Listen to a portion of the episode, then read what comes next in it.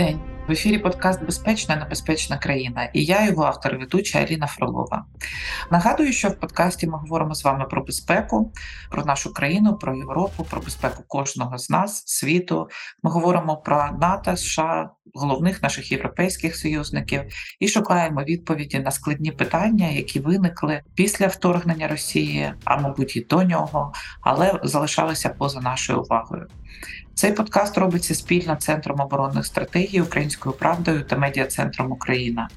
Ви можете знайти нас на ресурсах Української правди, а також найбільших подкаст-платформах Apple, Google, Spotify, SoundCloud та інші.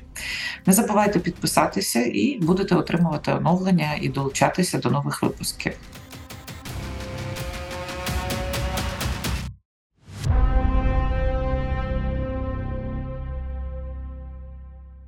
Останнім часом ми всі спостерігаємо за внутрішньою політикою Сполучених Штатів Америки, напевно, не менше ніж за власною.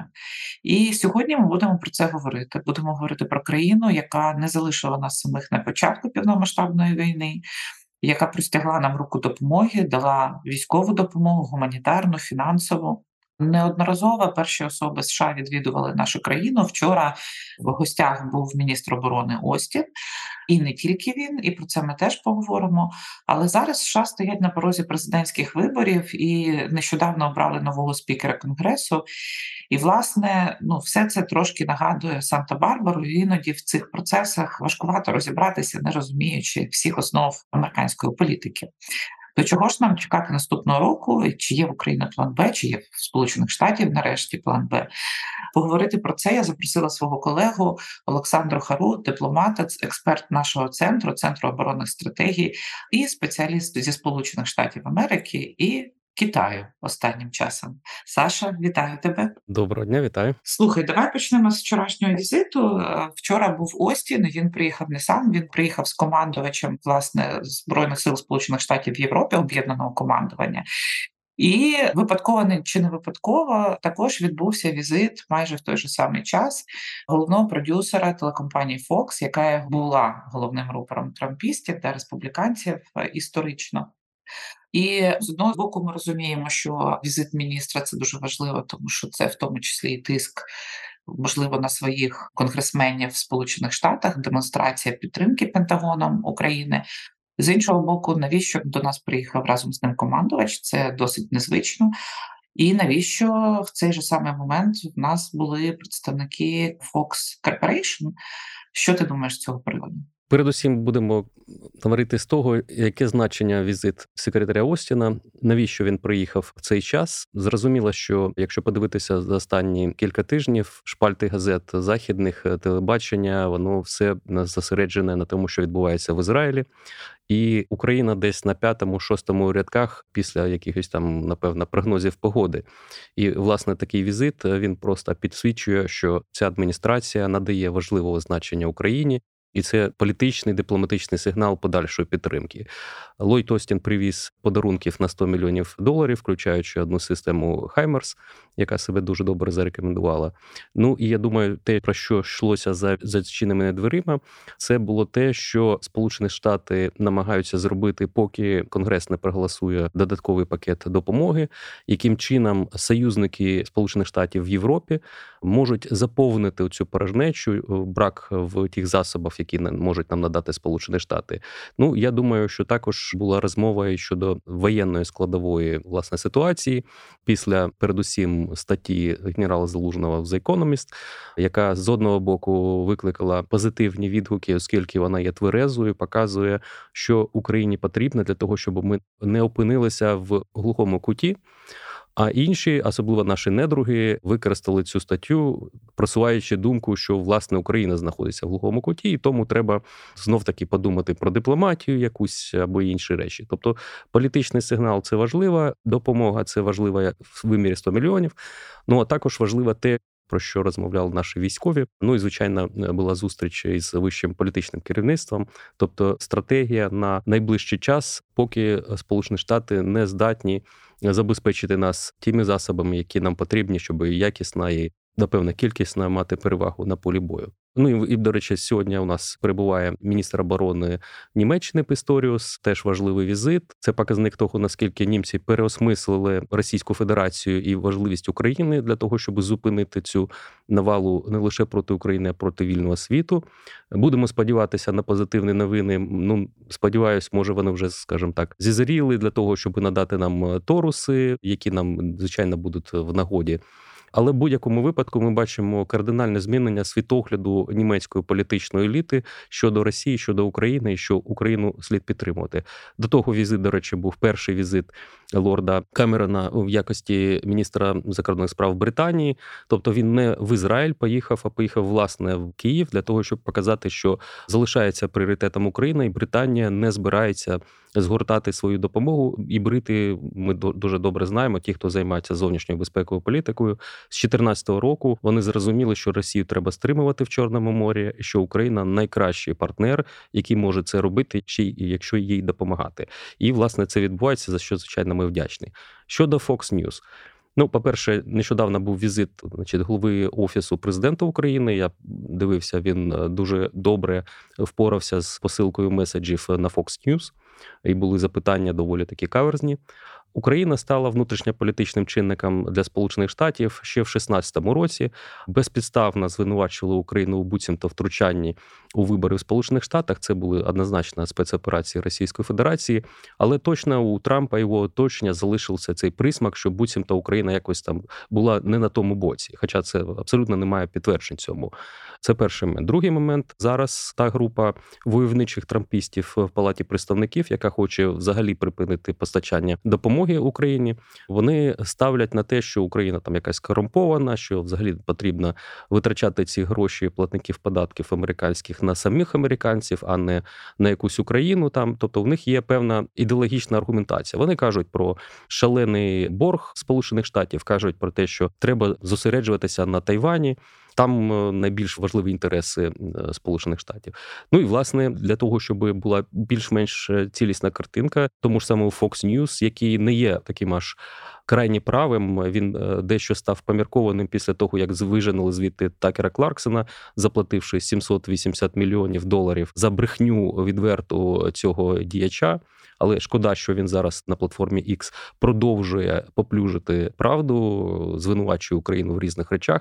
Я думаю, що нова хвиля буде звинувачень пов'язана з Буратіною, з його арештом в Україні бо у них є приязні стосунки. А найголовніше Буратіна свого часу разом з іншим російським агентом використовував майданчик і депутатський мандат для того, щоб звинувачувати Україну в тому, що вона працювала на Байдена проти Трампа, тобто фактично російський наратив. Нагадаємо нашим слухачам, що Буратіна це пан Дубинський, який нещодавно був заарештований за підозрою у державній зраді. Так правильно я пам'ятаю, що воно вміняється зараз. Так, так і однозначно, навіть якщо б не дивитися в законодавства, а послухати, що ця людина е, вирезла весь цей час і яку сторону вона обіймала, це точно не була сторона України, і він намагався використати власне трампістів для того, щоб ну я не знаю там чи заробляти гроші, ну принаймні точно мати такі контакти і мати можливість е, піаритися як в Україні, так і за кордоном. Давай повернемося до Сполучених Штатів. Скажи, тобто приїзд Фокса ми можемо розцінювати як ну таке пом'якшення або навіть, хоча б намагання да давати більш зважену інформацію стосовно України.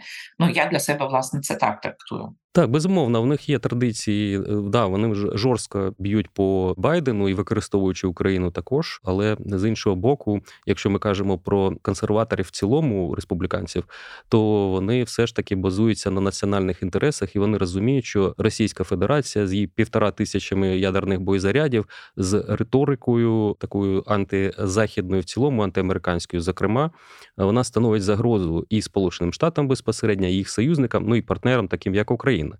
І власне тому те, що конфлікт цей точиться в Україні, він впливає посередково на Сполучені Штати. Тому, звичайно, краще знати, що відбувається тут, і послухати інші сторони, і дати можливість українцям висловитися. От тут я хотіла би зупинитися. До речі, я зараз знаходжуся в Штатах, як ти знаєш, і в мене минулий весь тиждень були зустрічі з різними людьми, з представниками Пентагону, з е, експертами, і в тому числі я зустрічалася з представниками республіканців. І вони поділилися зі мною таким дуже цікавим документом, який вони зараз роблять публічним. і він називається План перемоги для України, де досить три впливових конгресмена. Це голова комітету іноземних справ, голова комітету. Те, що називається Armed Service Committee, тобто це з оборони, скажімо так, да, і голова комітету з розвідки ініціюють внутрішню дискусію бачення республіканців стосовно того, якою має бути допомога Україні. Так, звичайно, цей документ включає в себе дуже багато критики Байдена, прийняття рішень його адміністрацією. Але власне, крім цієї критики, крім зведеної статистики, яка показує, що Сполучені Штати втрачають лідерство навіть в допомозі, власне, в рівні наданої допомоги да, України, і що європейські країни вже загалом починають обходити. Головною ключовою фразою їхньої цієї декларації, того якою має бути допомога Україні, є те, що вони говорять, що конче необхідно прямо зараз дати Україні всі ресурси для того, щоб вона виграла в поточному моменті. Да? Це звучить так, що the strategy should be to give Ukraine the resources it needs to win now. І це досить така чітка позиція. І коли ти читаєш цей документ, власне, не дивлячись на те, що в нашому смисловому полі республіканці найбільше представлені радикалами, трампістами, коли ти читаєш цей документ, ти розумієш, що окей, серед республіканців досить велика і значуща і впливова група. Ну, скажімо, має більш чіткі уявлення, ніж як мінімум адміністрація Байдена про те, якою має бути перемога, коли вона має бути, і як цього досягнути. Скажи мені, якщо от ми всі боялися приходу Трампа минулого разу, по факту так Трамп є непрогнозованим, але допомога Україні розпочалася суттєво, да, саме з нього. Перед тим ми не мали суттєвої підтримки Сполучених Штатів з точки зору, ну скажімо так, війни.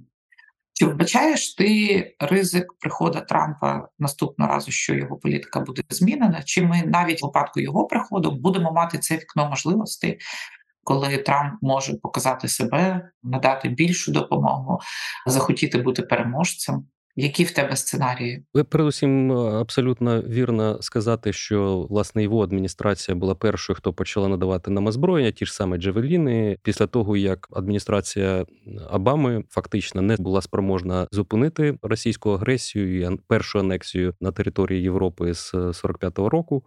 Але це було не завдяки Трампу, а за великим рахунком, дякуючи професіоналам його команди зовнішньополітичною безпекою. Нагадаю, що тоді міністром оборони був Джеймс Метіс, це такий філософ, воїн.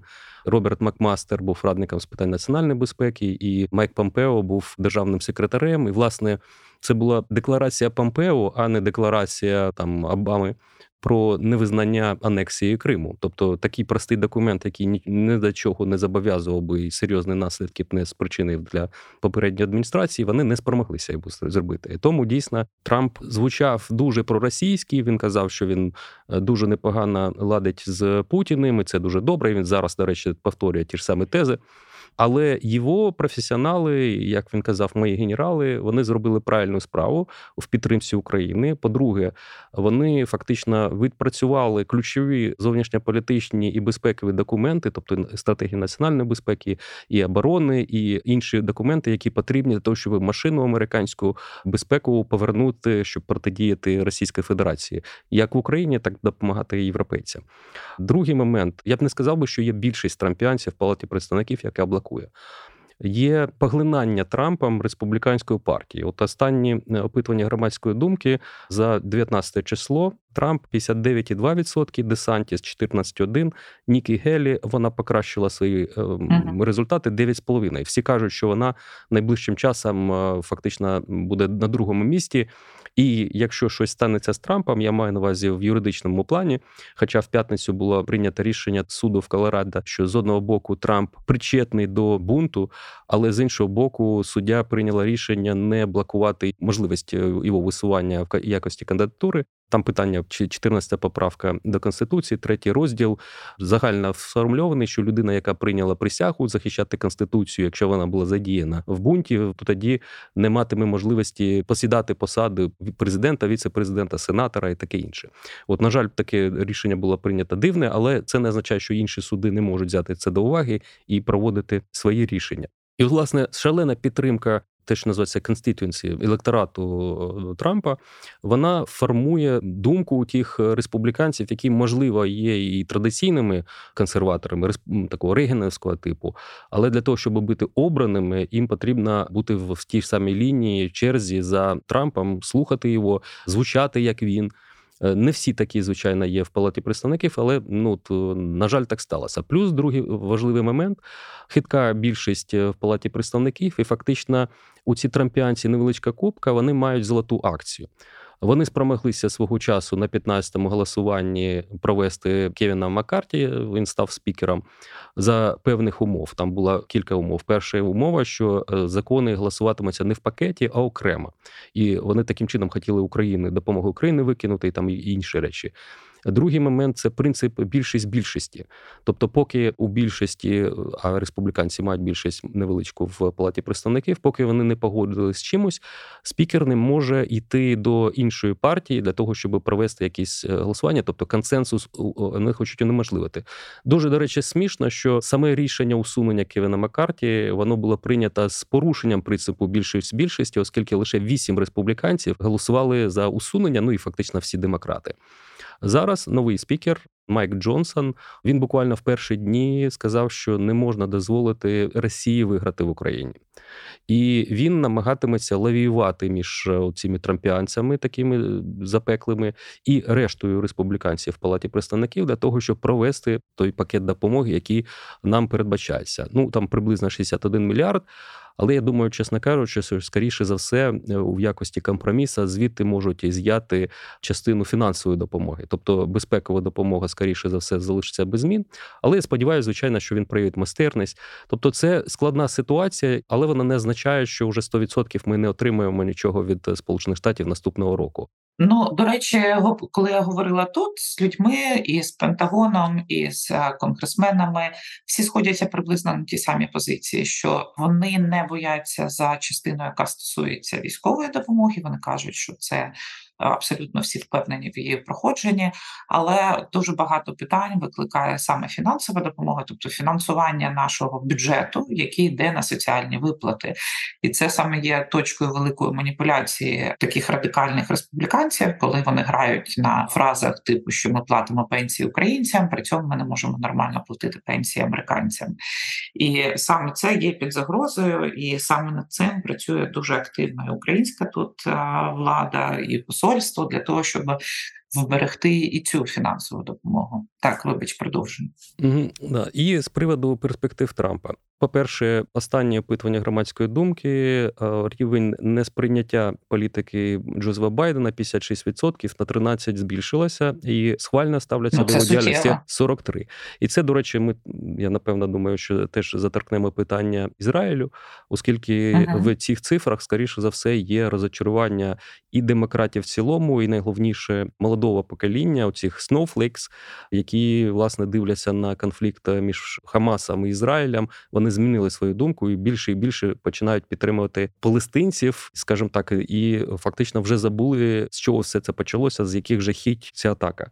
Власне, якщо б були проведені завтра вибори, от за останньому іпсос опитуванню 30% віддало би за Байдена, 32% за Трампа. YouGov 43 за Байдена, 51 за Трампа.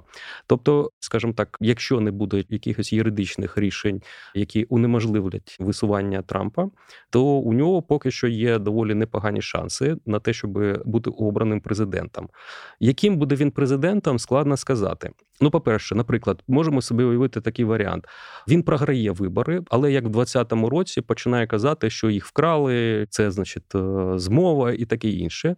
І тоді є вірогідність, поки що вона невелика, але все ж таки вірогідність громадянського протистояння, бо є кількість людей, які вже демонструють зброю в соціальних мережах, кажуть, що вони будь-що захистять справжню Америку проти цієї соціалістичної лівацької, крайні радикальних лівих, як вони називають. Тобто, це є небезпека насправді. А другий момент, наприклад, він виграє ці вибори, і він може вирішити змінити, скажімо так, як влаштований американський уряд. І вже є певна інформація про те, що є аналітичні центри, які на це працюють. Тобто він хоче фактично концентрувати владу в своїх руках, а не так, щоб інституції, оці, якими пишаються американці, і до яких прагнемо ми, щоб вони працювали так, як вона задумана. Він же ж звинувачує так званий deep state, тобто глибинну державу, що вона ігнорує волю народу, волю обраних народом лідерів, і вони приймають рішення на свій розсуд. Хоча насправді, е, за великим рахунком, професіонали з питань зовнішньої безпекової політики, їх е, відмінність в поглядах не дуже велика на більшу частину питань. Я маю на увазі до Китаю, там до Російської Федерації. Тому це точно не є змовою, це просто є тверезою оцінкою національних інтересів Сполучених Штатів і тих загроз того середовища, в якому Сполучені Штати знаходяться. Власне, може бути спроба домінувати і фактично руйнувати ту систему, яка склалася. Його план вирішення українського питання за 24 години як він сказав, спочатку він е, зробить пропозицію Зеленському і Путіну, і якщо не припиниться війна, то тоді він може засипати Україну зброєю. Ну дай Боже, щоб воно так було, якщо він буде президентом. Тобто він не передбачуваний, і власне тому ми не можемо, скажімо, спрогнозувати, куди його політика буде спрямовуватися. Він не буде дослуховуватися до яцеголових в Сполучених Штатах, тобто ті люди, які займаються глузевими речами професійно все своє життя.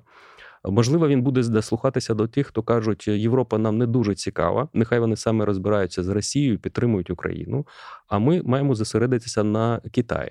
Хоча така логіка, вона, начебто, доволі пряма, така і має сенс, але з іншого боку.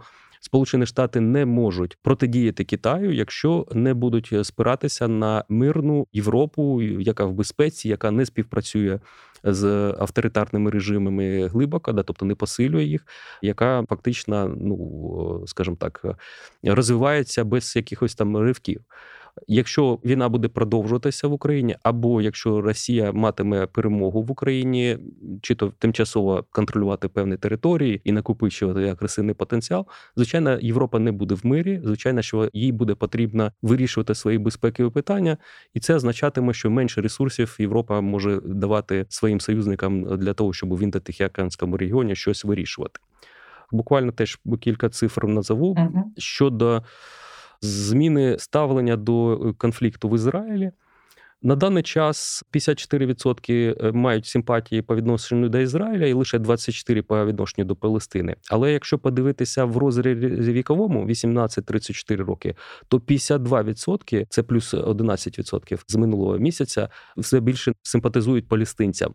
Те ж саме 47% демократів мають симпатію з Палестиною, це на 19% більше. У той час е, як лише 34%, тобто третина з Ізраїля. Ізраїлем. І ці речі вони впливають на загальний рейтинг Байдена, хоча він намагається зайняти таку об'єктивну позицію, тобто він засуджує терористичні акти. Він каже, що Ізраїль має право на існування, але з іншого боку, він каже про те, що потрібне вирішення політичне, оці е, двоглава держава, ця на, на, на одній території. Ось ну в будь-якому випадку американське суспільство, я вже не кажу про арабське. Зараз в Пекіні, принаймні, вчора знаходилися лідери кількох арабських держав, як країні, яка головує в Раді безпеки ООН, як країна, яка критикувала Ізраїль. Вони намагаються знайти вихід із ситуації. Ну, передусім, мова йде про припинення вогню. А ми знаємо, що як в Україні, так і в Ізраїлі припинення вогню це означає надати можливість іншій стороні перегрупуватися і бути готовий до наступної атаки, а не для того, щоб вирішувати питання гуманітарні, гуманістичні тих людей, які знаходяться під е, там прямим або посередкованими ударами.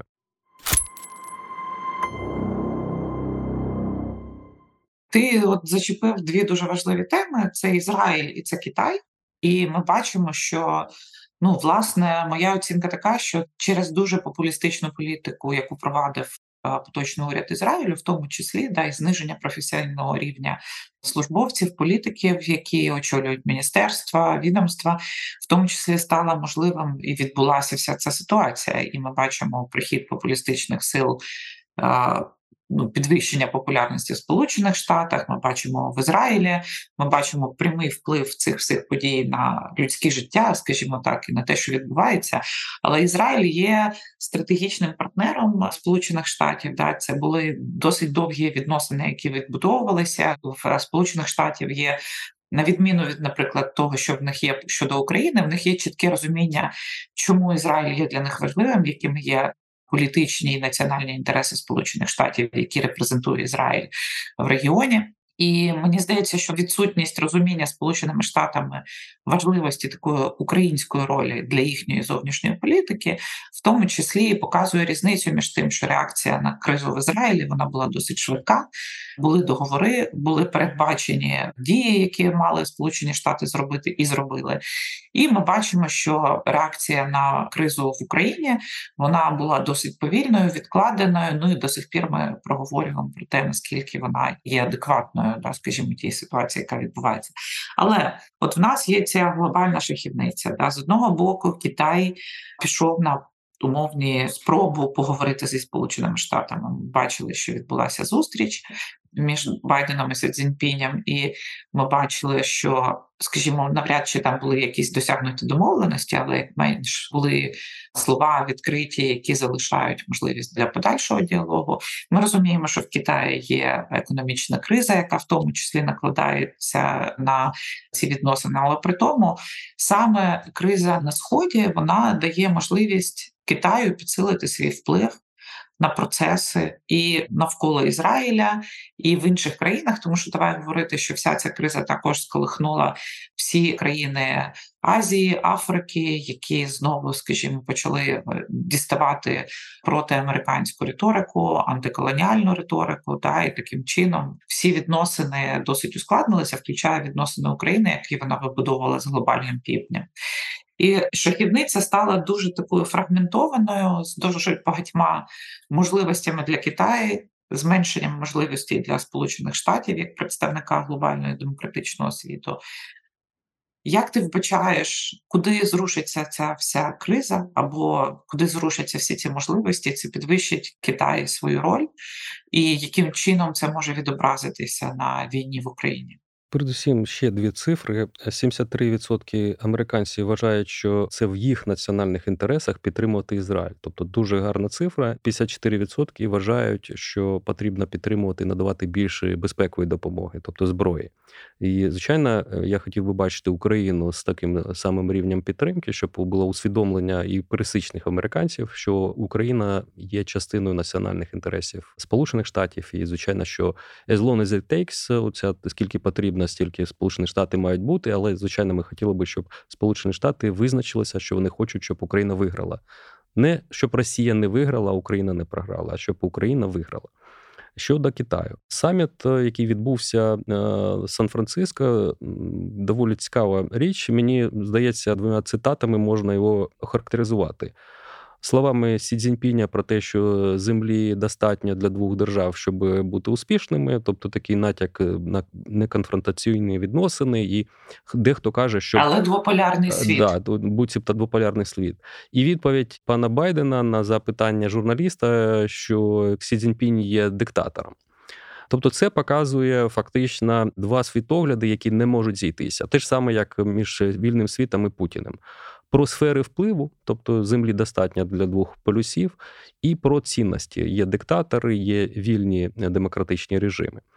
Цей саміт точно не став проривом, але дуже важлива річ, що, врешті-решт, китайці погодилися на те, щоб потрібно відновити механізми взаємодії, щоб уникнути зайвої конфронтації, а в ідеалі ще й покращити відносини. Хочу нагадати, що ну за великим рахунком між Сполученими Штатами і Китаєм проблеми були давно, починаючи з адміністрації Обами, це були маніпулювання малютою, це і підтримка індустрії, це і крадіжка інтелектуальної власності, майже на 600 мільярдів щороку. Я вже не кажу про права людини, тобто уйгурів, е, Тібет. Звичайно, що останнім часом додалася мілітаризація південно-китайського моря. у ці штучні острови для того, щоб ну десь хто називає це великою китайською стіною в сучасному світі. Тобто вони посувають свої, скажімо так, стіни для того, щоб претендувати на те, що з точки зору міжнародного права їм не належить. Ну і плюс агресивна риторика по відношенню Тайваню. Хоча зараз китайці кажуть, хто вам сказав, що ми 27 або 35 року готуємося захопити Тайвань. Ми цього не збираємося робити. Але ви знаєте, наші слухачі точно пам'ятають не один випадок в історії. До речі, ті ж самі японці перед Перл Харбором обіцяли дружне співіснування і взаємовигідні відносини зі Сполученими Штатами, а потім несли удар. Тому довіряти, звичайно, не можна Китаю. Я думаю, що основа такого діалогу і зміни тональності в Китаї це економіка. МВФ прогнозує на наступні кілька років 3,9% ріст ВВП після 10% впродовж кількох десятиліть. Це звичайно недостатньо, і це означає менше грошей на зовнішньополітичні проекти, на безпеку, ну або мілітаризацію з боку Китаю. А хочу нагадати, що китайці не лише будують авіаносці, ракетні системи, але також посилюють свій ядерний потенціал. Зараз за останні кілька років вони з 300 до 500 наростили кількість боєзарядів і до 35-го року вони фактично вийдуть майже на той же самий рівень, як Сполучені Штати і Російська Федерація. У тих по півтори тисячі, у китайців буде тисяча. Тобто вони для чогось це роблять, і хоча ну з великим рахунком ніхто не погрожує захопити Китай. Китай намагаються стримати, щоб він не захопив силою Тайвань. Тому, власне, ці проблеми внутрішні, економічні і соціальної стабільності ми бачили під час ковіду, як обірвався терпесію великої кількості китайців, і не сподобалися ті драконівські міри локдауна цього ковідного. І звичайно, що уповільнення темпів економічного росту воно тисне на соціальні проблеми. До речі, це також пов'язано з демографією, що вона фактично вже почала грати в зворотній бік. Китай вже втратив пальму першості Індії. І зараз ці демографічні проблеми вони будуть наростати. Тобто, всі ці речі вони просто і підштовхують Китай бути більш обережним в їх риториці. Хоча я не думаю, що вони змінили свої цілі по поглинанню Тайваню, що даси їм не лише економічні е, вигоди, я маю на увазі чіпи, які виробляє Тайвань, або великі запаси вуглеводнів, які знаходяться в тій частині моря.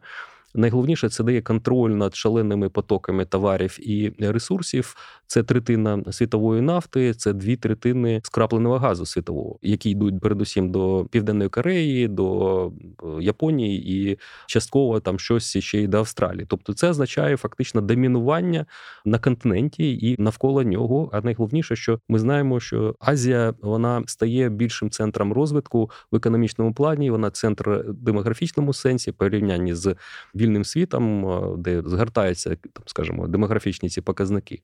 Власне, йдеться про домінування в 21 столітті. Але я впевнений, що не буде двополярного світу, він буде багатополярний в тому сенсі, що Сполучені Штати залишать можливість впливати не лише, скажімо так, на американський континент і частково на Європу, але близький схід точно буде в центрі уваги, і Тихоокеанський регіон. Але Сполучені Штати будуть нездатні формулювати ну фактично порядок денний для світу або правила і норми поведінки. Цю е, функцію вони втратять, у них не буде можливості. А Китай не набудуть такої можливості, оскільки зараз є ці проблеми, які нікуди не дінуться. Це структурні проблеми.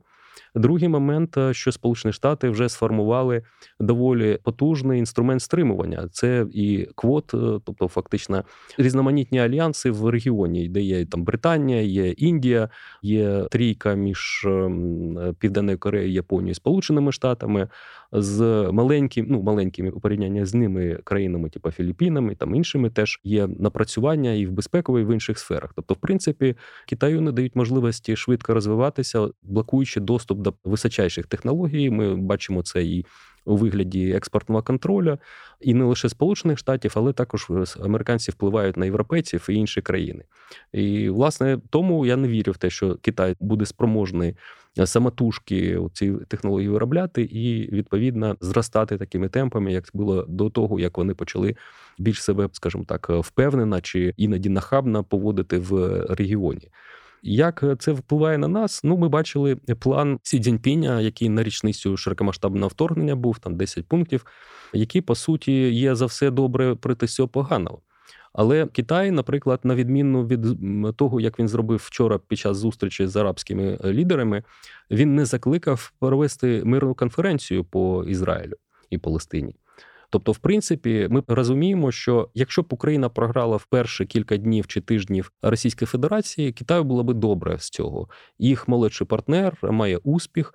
Це є ознакою занепаду заходу в цілому Сполучених Штатів, зокрема, і це означатиме, що наближається час, коли відбудеться возвращення в родную гавань е, Тайвань. Але так не сталося, і Китай підтримує Російську Федерацію, купуючи ресурси і продаючи товари подвійного призначення. Я вже не кажу про ширпотреб, який е, фактично заполонив Російську Федерацію. І вони роблять це таким чином, щоб з одного боку не дати Російській Федерації провалитися і програти цю війну, але з іншого боку, заглядкою, передусім на європейців, не хочуть їх дратувати, щоб звинуватили, що вони підтримують зброєю, і відповідно тоді європейці відвернулися б і почали згортати співробітництво економічне, технологічне з Китаєм. Тобто вони бояться цього найбільше реакції вільного світу на можливу підтримку Китаєм Російською Федерацією, але будуть допомагати йому опосередковано і звичайно зацікавлена, щоб Росія ці ядерним щитом у випадку конфлікту за Тайвань. Вони можуть розраховувати на те, що Російська Федерація буде працювати як інструмент стримування заходу як союзник, ну умовний союзник Китаю. Хоча насправді союзу ніколи не буде. В їх політичній культурі такого немає. А найголовніше, Китай не хоче зв'язувати собі руки слабким партнером. А Російська Федерація їх гордість не дозволяє себе вважати молодшим партнером, тобто їм здається, що у них рівноправне партнерство з Китаєм. Тому такі відносини Китай не буде е, грати якусь важливу участь в регулюванні наших відносин з Російською Федерацією. Він не хоче посилення Європи і Сполучених Штатів за рахунок перемоги України. Інакше б вони б пішли далі, аніж риторика.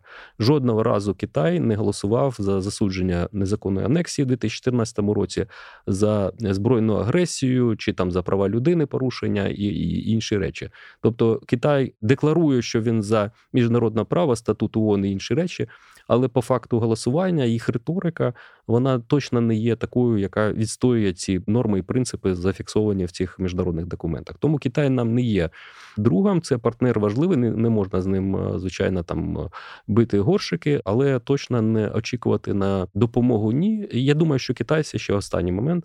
Вони дуже сподіваються, що якимось чином завершиться ця війна, і тоді вони прийдуть зі своїми грошима, технологіями, будівельними матеріалами і власне робітниками для того, щоб відновляти Україну і таким чином взяти під контроль певну частину ресурсів, як вони це робили в Африці, тобто давали на інфраструктурні проекти великі гроші, саме їх реалізовували, тобто фактично забирали. Корупційна рента лише залишалась в цих країнах, але ті країни були потім е, і досі вони винні свої дуже важливі ресурси, передусім рідкоземельні матеріали, які більша частина яких е, контролюються зараз китайцями. І це є проблема для Сполучених Штатів і для Європи, і з точки зору оборони, і високих технологій, і зеленого переходу. А, Ти сказав про те, що твоє бачення, що світ залишиться багатополярним. І я ось про що думаю, що Україна, ну навіть того не бажаючи, стала суттєвим гравцем на міжнародній арені. Через силу різних причин, да, в тому числі через нашу таку досить потужну реакцію на вторгнення Росії, ми впливаємо. Ми ще не привчилися робити це якось системно і дуже так розраховуючи власні ресурси, але цей вплив є, він відчувається, і в багатополярному світі зростає роль. Скажімо, третіх держав, да, малих політичних країн, до яких ми можемо поки що відносити Україну з точки зору політичної сформованості, на глобальні процеси. Якщо ми говоримо про те, що ми впливаємо, то що б ти міг порекомендувати зараз нашому уряду, президенту, зробити для того, щоб вивести наші відносини зі Сполученими Штатами, от в такі стратегічні відносини, які б не піддавалися сумніву і менше залежали від е, політичної динаміки в Сполучених Штатах, що ми можемо зробити, що ми ще не зробили, і які ти бачиш шляхи посилення української важливості для Сполучених Штатів. Ну, передусім, якщо ми кажемо про потенціал держави, от якщо з точки зору там політичного реалізму, то він складається з багатьох компонентів: і демографія, і військова міць, і дипломатія, урядування, технологія, освіта. Звичайно, що зараз ми показуємо волю, ми показуємо бажання жити в вільній демократичній державі. Ми такою до кінця не є, тобто ми дуже далеко до досконалості, але дуже добре, що більша частина нашого суспільства вона прагне цього і намагається тиснути, щоб уряд і цей попередні йшли в цьому напрямі. Мені здається, це дуже важливо. Тобто, наше внутрішнє перетворення, щоб в Україні було більше політичної свободи і конкуренції, які будуть тоді сприяти прийняттю ефективних рішень і в політичному, економічному в іншому е, житті. Це одна історія. Другий момент важливий. Це інструментарій дипломатії. І Дипломатія українська зіграла непогану роль, але звичайно для того, щоб ми, скажімо, легалізувалися як така середня потуга або потуга, яка може робити більше ніж наша загальна вага. Дипломатія має бути іншої якості, і звичайно, що ми маємо розглянути пріоритети далі за нашими найближчими сусідами. Хоча насправді, якщо казати про національні інтереси України з точки зору зовнішньої політики, то наші найближчі сусіди це Польща, Балтійські країни, Румунія і Британія. Британія осторонь знаходиться, але вона фактично є фактором в Чорноморському регіоні надзвичайно важливим. І це країна, яка зробила дуже багато для того, щоб решта західного світу збільшила свою допомогу нам у вигляді зброї і інших речей. Тому Британію я приписую як таких сусідню державу, і вона, в принципі, є глобальною. Далі, звичайно, це Європейський Союз, ну і далі Сполучені Штати і інші країни. Але в будь-якому випадку, в перші дні вторгнення, найближчі наші сусіди надали найбільш важливу і таку неоцінну допомогу як нашим громадянам, так і власне нашим військовим. Тому звичайно, що ми маємо спиратися на них. Далі, звичайно, треба дивитися і на так званий глобальний південь. Я розумію, що складно переконувати індусів чи там когось інших відмовитися від е, своєї ілюзії, що можна бути неприєднаними, що можна бути між двома центрами. Є Китай, є Російська Федерація, яка там десь біля Китаю, а є Захід. І от краще лавіювати і брати найкраще з тих систем. Але так далі не буде. Тобто холодної війни двополярного світу немає, і такої опції, в принципі, фактично вже не залишилось. Щодо Сполучених Штатів, звичайно, ми не можемо змінити те, що Україна дуже зручний інструмент в демагогічній риториці і використанні в популістичної політики. Тобто, це лише залежить від тих особ, які їм здається, що краще взяти і якось використати Україну. Якщо ми кажемо з точки зору прагматичної, нам потрібно змінювати думку пересічних американців. І мені здається, якщо ми не можемо вплинути на Трампа, якщо ми не можемо вплинути на Марджорі Телі Грін чи Мета Гейтса, у тих запеклих трампістів в палаті представників, які спричинюють оці проблеми для того, щоб Україну підтримували, то нам треба звертатися до передусім американських виборців, які абсолютно нормально можуть зателефонувати чи написати своїм представникам в палаті представників. Далі це бізнеси, передусім малий середній бізнес. Я думаю, що буде непогано, якщо, наприклад, українські фермери, яких обікрали, яких вбивали, тортури застосовували, е, обікрали росіяни.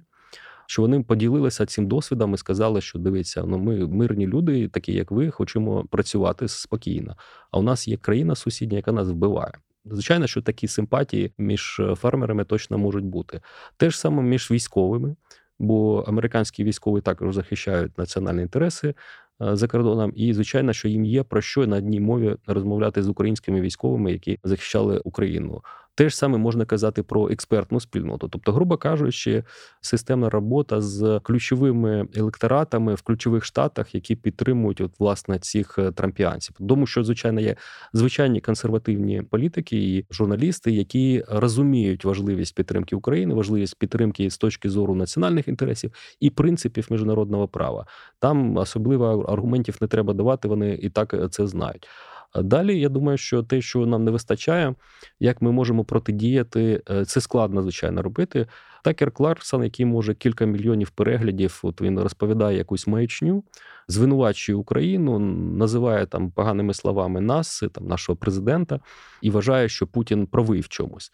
Протидія йому може бути лише спікер такого ж самого калібру, який може постійно спілкуватися з в тому числі з американською аудиторією, і розповідати ну справжню історію того, що відбувається, і що таке є Росія сучасна, що це є сформована фашистська держава, яка є антизахідна, антиліберальна по своїй суті, аж ніяким чином не консервативна християнська, бо вже до нас зарікають, що ми наступаємо буцімто на православну церкву, не розуміючи, що це є філіал ФСБ, а ніяка а не церква. І звичайно, що в таких умовах, в яких ми живемо, це точно питання національної безпеки, точніше, загроз національної безпеки. Ми маємо так вирішувати.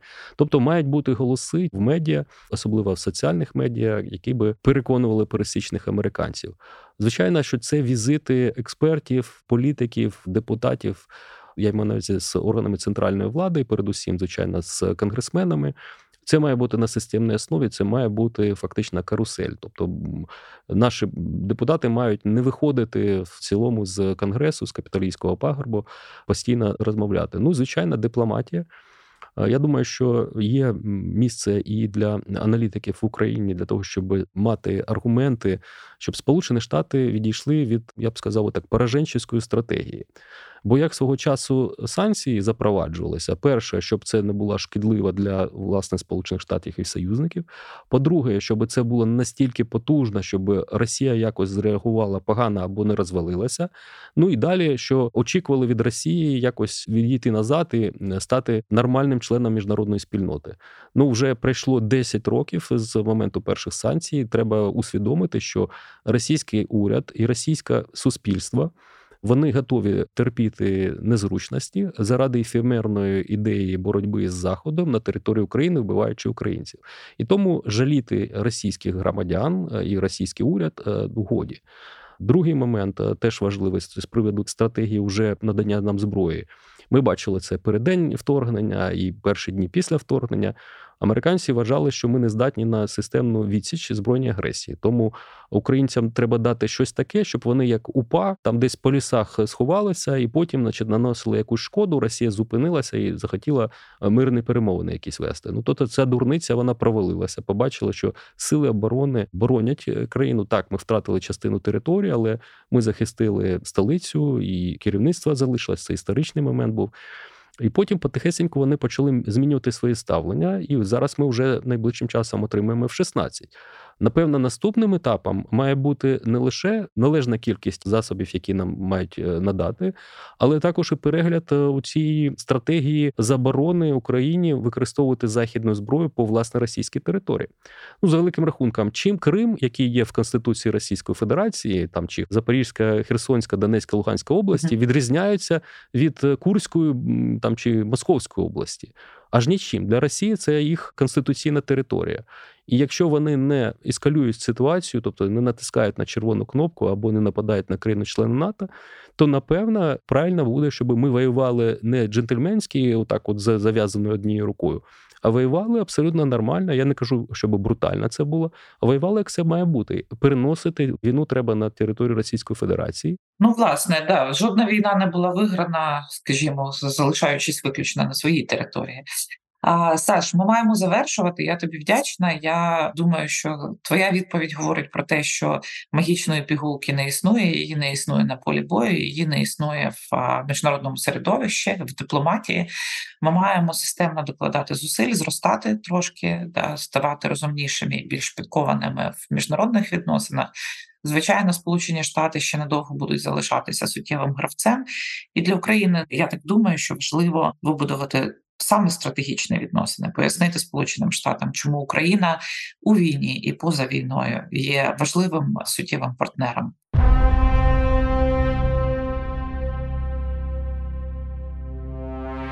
Я тобі вдячна за цю розмову Дякую за розмову. і нагадую нашим слухачам, що це був подкаст Безпечна небезпечна країна. І я його автор, і ведуча Аліна Фролова. У нас в гостях був Олександр Хара, дипломат і мій колега Центру оборонних стратегій.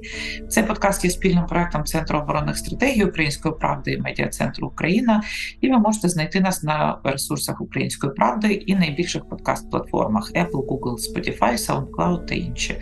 Підписуйтесь, долучайтесь до наших нових випусків. Подкаст Безпечна небезпечна країна. Від кожного нас залежить, як скоро зникне приставка «не». Дякую.